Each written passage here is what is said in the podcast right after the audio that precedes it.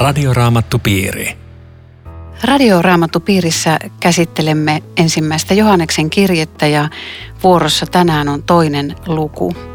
Keskustelemme Riitta Lemmetyisen ja Eero Junkkaalan kanssa vähän vaikeista aiheista ja, ja syvistä aiheista tänään. Minun nimeni on Aino Viitanen ja tekniikassa Aku Lundström. Luen tähän kaksi ensimmäistä jaetta luvusta kaksi. Rakkaat lapset, kirjoitan tämän teille, jotta ette tekisi syntiä.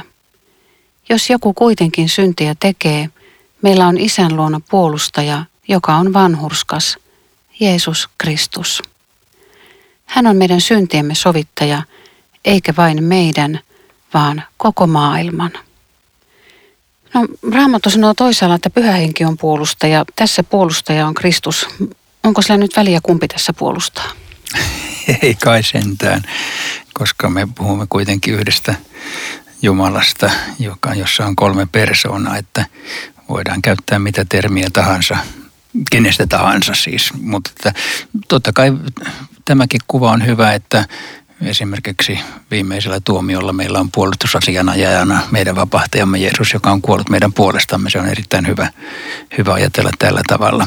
Ja semminkin, kun, kun tässä synnitön puolustaa syntistä, että jos toinen ihminen, syntinen puolustaa toista, niin ei Jumala semmoista kuuntele, mutta tätä puolustelua Jumala kuuntelee. Siinä on meidän pelastus. Aivan, siinä mielessä on Mutta tosi toisaalta hyvä. sitten, jos, jos niin kuin esirukoilee, että vaikka äiti, että sääli nyt tota mun lasta, niin eikö se nyt kuule kumminkin senkin? Se on eri asia kuin ihmisen puolustelu. Siis jos, jos sulla on rankat syytteet niskassa, niin pitää olla tosi hyvä puolustaja, että Jumala katsoisi syytteestä pois. Tämä on Jeesuksen ristin kuolema. Tämä on tämän sovituksen suuri sanoma. Mit, mitä se kertoo Jumalasta, että synnin tekijää, Jumala puolustaa synnin tekijää? Niin ainakin että tämä, tämä tekstiä puhuu myöskin siitä, että, koska, että me olemme synnintekijöitä. Oikeastaan tässä on tämä, tämä syntikysymys on minusta mielenkiintoinen tässä Johanneksen kirjassa, koska tässä sanotaan, että jotta ette tekisi syntiä, ja jos joku tekee, ikään kuin se olisi niin kuin sattumanvaraista, että sattuuko joku tekemään syntiä. Mutta edellisessä luvussa sanottiin, että jos väitämme, ettemme ole syntisiä, me petämme itsemme. Eli, eli siis se on aivan selvää, että me olemme ja teemme, ja, ja niinpä tämä voitaisiin ehkä ajatuksellisesti sanoa, että kun joku kuitenkin tekee syntiä, niin me tarvitsemme puolustajaa, me tarvitsemme häntä, joka on kuollut meidän syntimme puolesta. Ja sitten sit toihan on mahtava näköala tota, jokaiselle syylliselle ihmiselle, että kaikki synti, mitä minä olen tehnyt ja teen, on jo sovitettua syntiä. Musta tämä on, on vähän huikea ajatus. Niin, toisaalta sitten ihminen voi moittia sitä, että okei, että menneet nykyiset ja tulevatkin synnit on anteeksi. Niin eikö se tee ihmisestä vähän semmoista hälläväliä, että okei, ne huomisetkin synnit on ja kaikkien vielä syntymättömien ihmisten tulevat synnit on kaikki annettu anteeksi, niin ei se kyllä, niinkään me, Paavalihan sanoi jossain toisaalla, että, että teemmekö me syntiä, jotta armo suureksi tulisi, että tämä, tämä ei missään nimessä voi olla näin. Vaan kyllä, kyllä varmaan Johanneksellakin on huoli just tästä asenteesta, mitä sanot, koska jos, jos Jeesus ei saa erottaa ihmistä synnistä, niin synti erottaa lopulta ihmisen Jeesuksesta. Kyllä se on vakava asia. Ja sen takia on myöskin ihana todellisuus, että se on anteeksi annettu ja sovitettu. Tuossa jakeessa kolme tulee kyllä aika kovaa tekstiä. Siitä me tiedämme tuntevamme hänet, että pidämme hänen käskynsä. Pidätkö Riitta ja Eero, niin pidättekö te Jumalan käskyt? Ää, totta kai me halutaan pitää.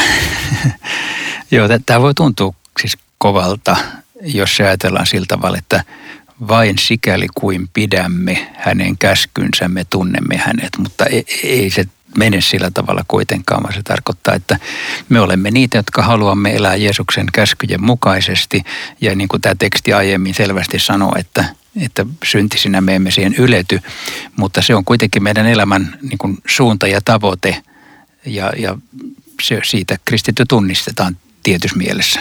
Vai miten sä ajattelet, Riitta? Ihan samalla lailla, että jos, jos oppi ja elämä, sanat ja teot puhuu aivan eri kieltä, niin eihän se ole mahdollista, että Johanneksella Jumalan käsky on usein synonyymi Jumalan tahdolle.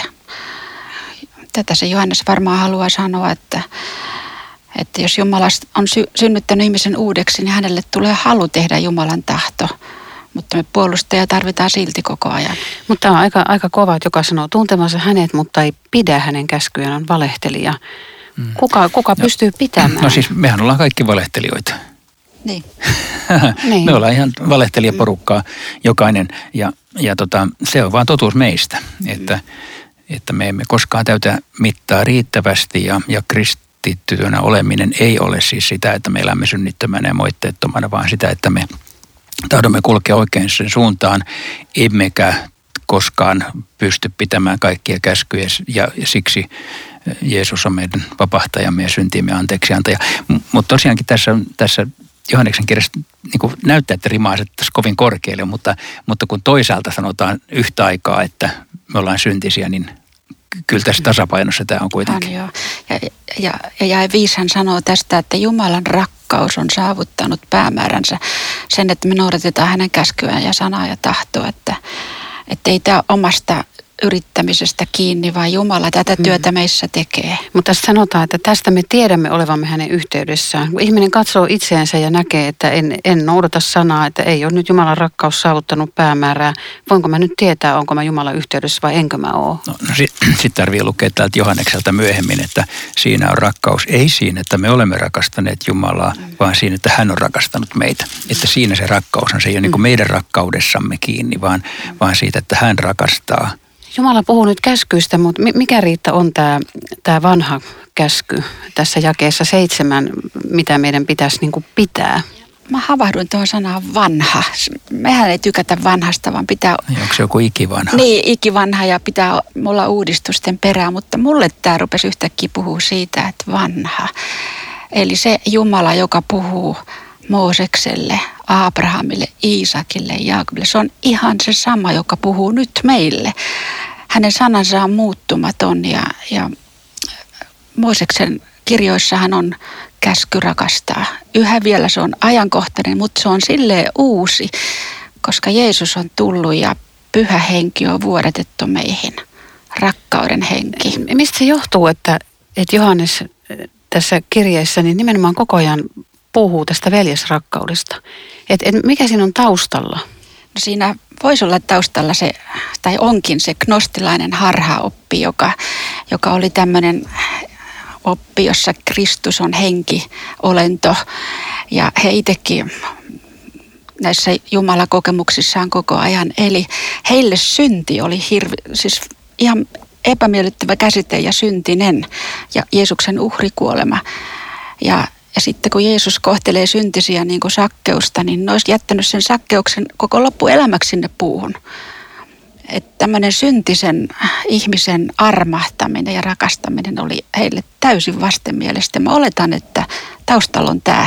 Niin, ja kun, kun siis kysyit Aino, että miksi tässä korostetaan tätä keskinäistä rakkautta, niin mulle tulee mieleen tuolta luvun lopusta, jonka me ehkä sitten vielä kenties palataankin, niin toi, että kun nämä jotkut harhatyypit on meidän joukostamme lähteneet, sanoo Johannes. Eli että, että siis uskovaisten keskinäinen yhteys on tosi tärkeä, että sillä me niin kuin hoidetaan toisiamme, pysytään porukassa, rohkaistaan toisiamme luottamaan Jeesukseen, ettei tulisi sitä, että joku lähtee ja hänestä tulee sitten jossain vaiheessa vastustaja.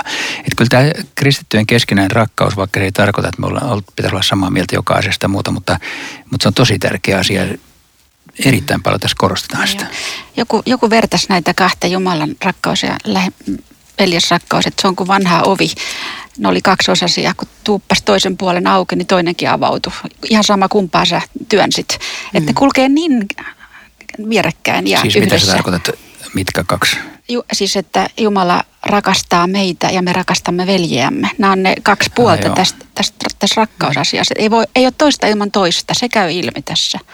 Ja toisaalta sitten, kun tässä puhutaan tästä Jeesuksen todellisesta tuntemisesta, niin Jeesus on uhri koska me emme kykene täyttämään, mutta hän on myös samalla esikuva, mihin meidän tulee niin kuin pyrkiä. Eli nämä, nämä molemmat näkökulmat siinä. No sitten tuossa jakeessa 12 on aika kummallista, kummallista. Tota, puhutaan lapseni isät, nuoret, lapseni isät, nuoret. Toistetaan niin kuin kahteen kertaan ja, ja kun Raamattu tekee näin, niin silloin jotakin merkittävää sanottavaa. Mitä tässä nyt jakeissa 12-14 niin kuin halutaan nyt sanoa?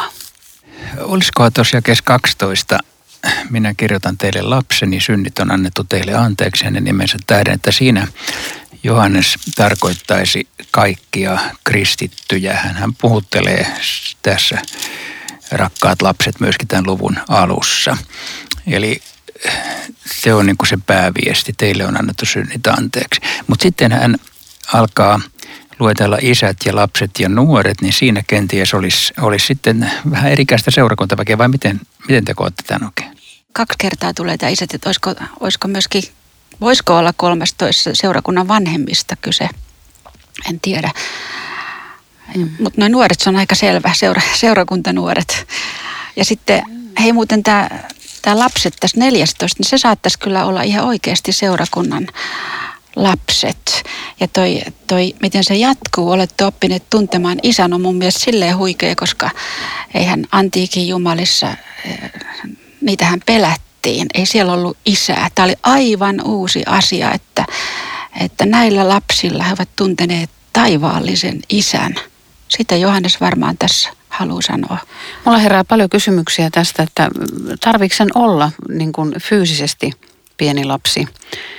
Eikö se voi olla ylipäätänsä niin kuin hengellisesti lapsi?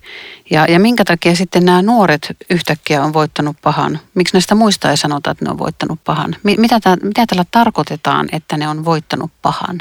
Niin, siis ketä ne sun mielestä olisi, jos ei ne olisi niin seurakuntanuoria? Mutta voihan, voihan tota, niin, ihminen olla niin kuin hengellisesti lapsi. Joo, voi, totta kai voi. E- ehkä se ei ole tässä ihan selvääkään. En mä osaa mm. sanoa myöskään, että mm. kumpaa tämä tarkoittaa. Tarkoittaako, että fyysisesti tässä on niin kuin lapsityön kohteena olevat ja nuorisotyön kohteena olevat, jos puhutaan meikäläisin termein. Siis kaikenikäisiä oli seurakunnassa ja myöskin Raamattu käyttää sanaa niin kuin lapset hengellisesti. Siis Paavali käyttää sitä. Että kumpaa tässä tarkoitetaan, niin en mä ole ihan varma. Mutta voisi olla toi jakeen 14, te olette oppineet tuntemaan isän isolla iillä, ne. taivaallisen isän. Että se mm. niin kuin taivaallinen isähän on, on niin kuin ehkä lapsille se juuri se, se kohde, ensimmäiseksi me puhumme taivaallista isästä. Ja. Koska lapsi tietää oman isänsä ja parhaassa tapauksessa siis se isäsuhde on turvallinen ja hyvä, joka viestittää suhteesta taivaallisen isään. Mutta aina se kysytty, että te olette voimakkaita, että miten niin. Mm. Tässä ei ole kehotusta, että he voimistukaa, vaan te olette. Koska siinä on varmaan kyse siitä, että tässä on uskon tulleista nuorista kyse, jotka usko Jeesuksia, joka on voittanut maailman. Mm. Niin, siis tosiaan jos ajattelee omaa uskon elämän nuoruusvaihetta, niin se oli tietyllä tavalla semmoista vaihetta, että tässä on niin aika voimakkaita. Siis voi olla, että siinä on vähän tämmöistä niin negatiivistakin, että te luulette olevanne hirmu voimakkaita, mutta kyllä niitäkin voimia vielä rapistutetaan, mutta, mutta kyllä tämä voisi kuvata siis nuoren kristityn rohkeata eteenpäin menemistä. Silloin oltiin yltiöpäisiä. Mekin kun lähdettiin tota, tuonne Eurooppaan aikanaan ristiretkelle, niin menomatkalla evankelioitiin Saksa. se, meni, se meni kerralla, niin kun me oltiin tosi voimakkaita. Mutta mut toisaalta sitten mä mietin, että, että, että tämä kaikki on kaikille hyvää. Että synnit on annettu anteeksi. Isät on oppinut tuntemaan hänet, joka on ollut alusta asti. Nuoret on voittanut pahan. Ja Jumalan sana pysyy teissä ja te olette voittaneet pahan. Eli kyse on siitä Jumalan sanan vastaanottamisesta ja siinä pysymisessä. Ja semminkin, kun siis eihän näillä ollut raamattua. Että, että, että se, mitä he seurakunnan kokouksissa kuuli, se piti painaa syvälle sydämeen. Siinä oli se sana, mikä heillä oli. Että näin heistä tuli voimakkaita. Sana teki sen. Tämä on Radioraamattu Piiri. Ohjelman tarjoaa Suomen raamattuopisto. www.radioraamattupiiri.fi Jatkamme keskustelua ensimmäisen Johanneksen kirjeen luvusta kaksi ja sen loppupuolta käymme nyt käsittelemään. Emme saisi rakastaa maailmaa. Mä luen tämän jakeen 15 tähän. Älkää rakastako maailmaa, älkää sitä, mikä maailmassa on. Jos joku rakastaa maailmaa, isän rakkaudella ei ole hänessä sijaa. Mutta eikö maailmassa nyt ole paljon hyviä asioita ja onhan Jumala luonut meille ruumiin ja tunneelämän ja myöskin ruumiin halutkin ja maailmassa on paljon hyvää, jonka kiitoksella voi vastaanottaa. Sitten kuitenkin sanotaan, että jakeessa 16, että kaikki mikä maailmassa on, ruumiin halut, silmien pyyteet, mahtaileva elämä, se on maailmasta. Joo, sitä paitsi sanotaan, että niin on Jumala maailmaa rakastanut, että siis Jumala rakastaa maailmaa ja me ei saatas. Mutta tässä on hyvä muistaa, että sanalla maailma on kaksi eri merkitystä tai kolme eri merkitystä. Siis Jumala rakastaa maailmaa ja siinä mielessä meidänkin pitää rakastaa kaikkia ihmisiä ja maailmaa. Mutta tässä tämä on tietenkin merkityksestä niin kuin maailmallisuus, jonka ehkä suomalainen ymmärtää. Siis maailman henki, sellainen Jumalaa vastustava maailma, maailmallisuus, että, että niitä tässä luetellaan. Mutta tietenkin se on hyvä pointti oikeastaan toi, mitä aina sanoit, että, että ei maailma kaiken kaikkiaan ole vain paha. Siis juuri noin, että, että on paljon hyviä asioita, jotka eivät ole hengellisiä asioita. Ja, ja niitä saa rakastaa, mutta tällaisia negatiivisia, jotka viettelee meitä poispäin.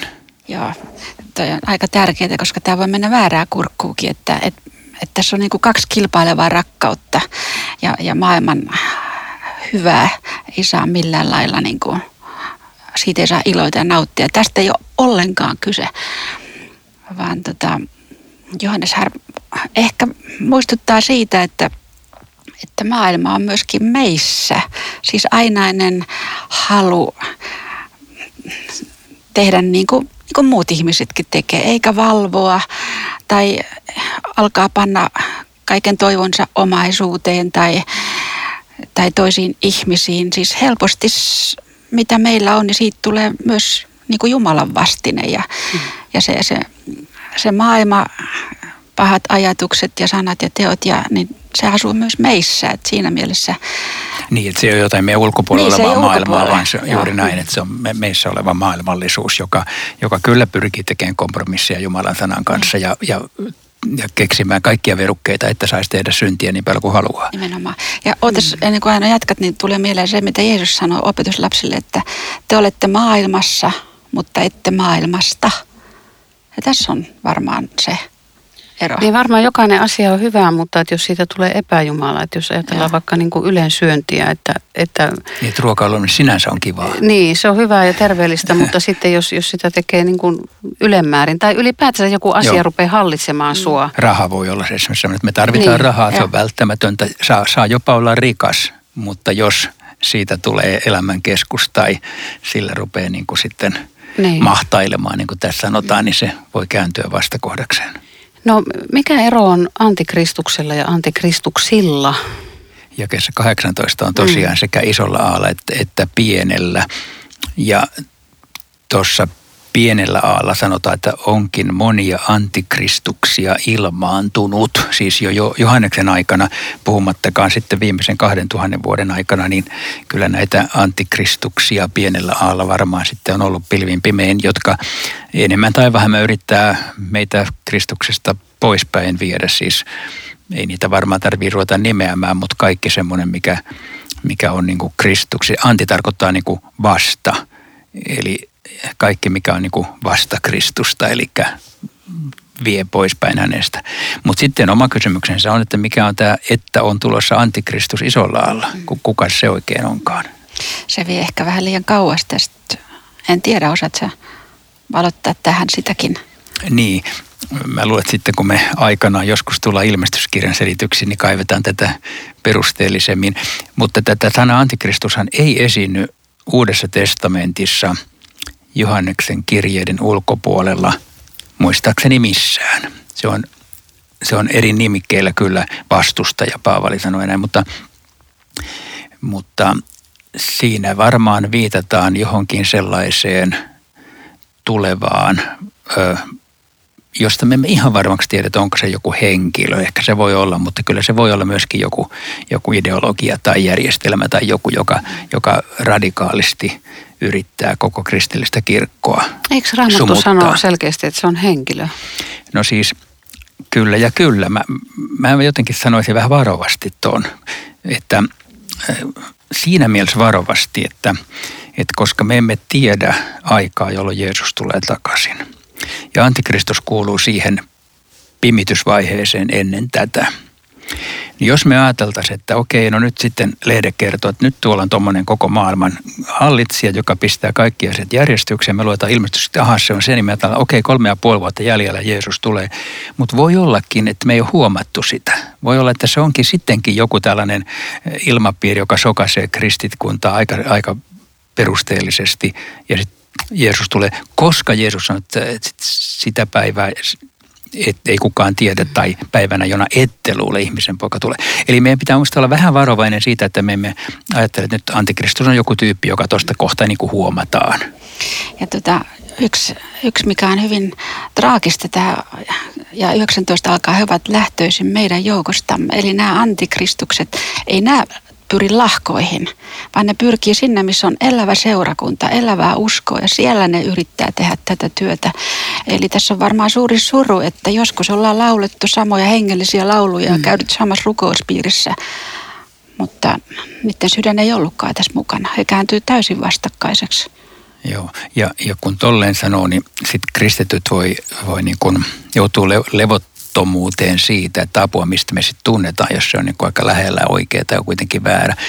Niin ilmestyskirjassahan yksi sellainen tunnusmerkki on kolmannen, ilmestyskirjan 13. luvun jakeessa 11, että siellä on peto, jolla on kaksi sarvia, niin kuin karitsan sarvet, mutta se puhui kuin lohikäärme. Niin mä oon tästä ajatellut, että ne, ne karitsan sarvet viittaa siihen, että se näyttää jotenkin Jeesukselta. Se on, on vähän tämmöistä kristillistä.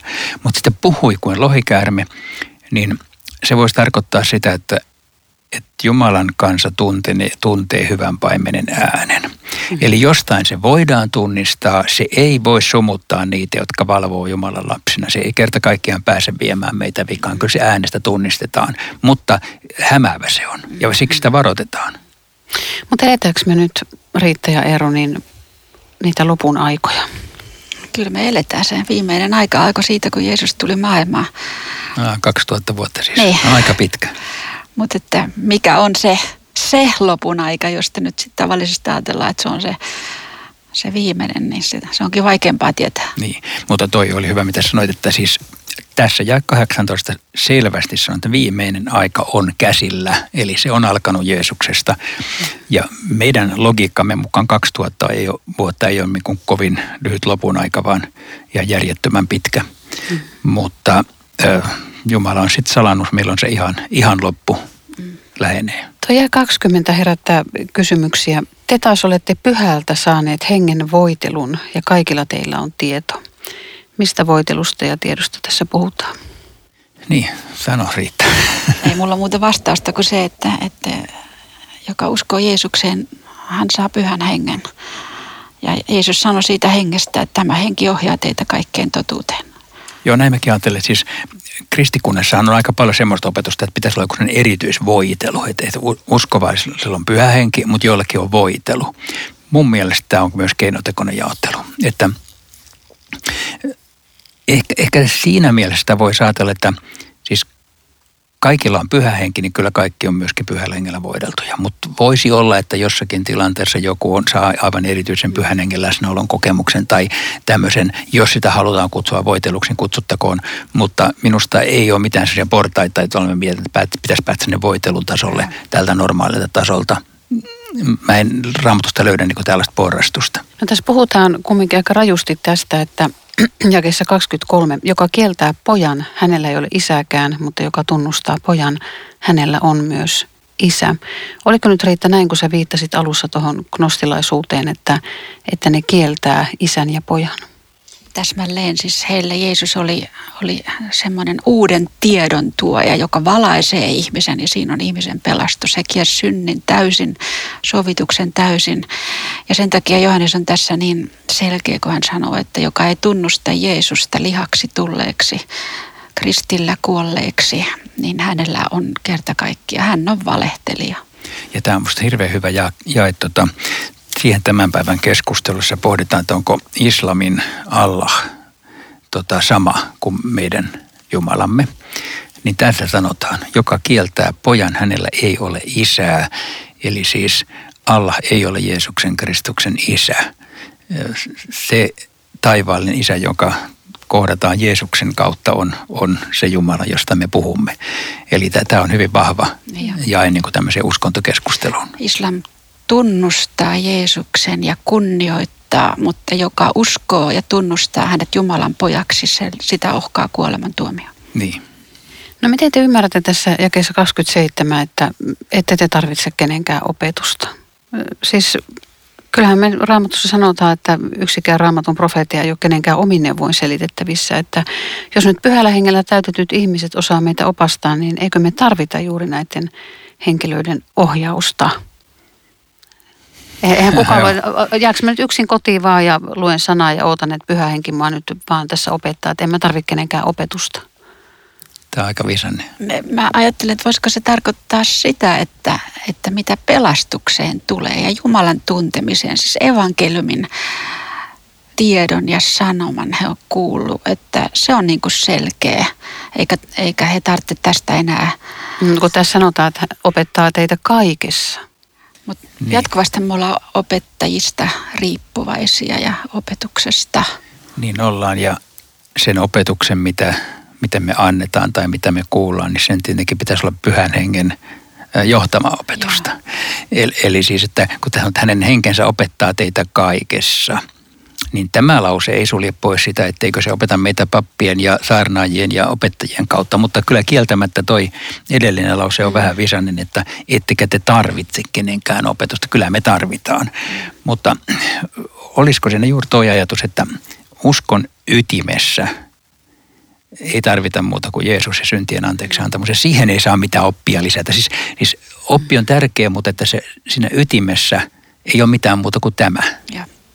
Voisi olla hyvä selitys. Okei, päätetään, että se on. se pitää nyt kuulijoiden vaan uskoa. Radioraamattupiiri. Kiitos kaikille mukanaolosta ja perustakaa ystävät raamattupiirejä ja Ilmoittakaa meille niistä ja laittakaa meille samalla kysymyksiä osoitteella aino.viitanen at sro.fi tai postikortilla Suomen raamattuopisto Helsingin tie 10 02700 Kauniainen. Rukoillaan yhdessä vielä tähän loppuun. Kiitos Jeesus, että sinä olet tullut ja ja me olemme saaneet tietää sinusta. Kiitos, että kuolit jokaisen, jokaisen ihmisen, jokaisen radiokuulijan, jokaisen maailman ihmisen syntien tähden ja kiitos, että olet ylös noussut. Anna sinä meille sinun pyhä henkesi sydämiimme ja auta meitä rakastamaan lähimmäisiämme. Johdata meitä niin, että voisimme elää rakennukseksi kaikille. Opeta sinä Jeesus itse meitä henkesi kautta ja ohjaa meitä terveiden opettajien ja opetuksien pariin. Amen. Radioraamattupiiri. www.radioraamattupiiri.fi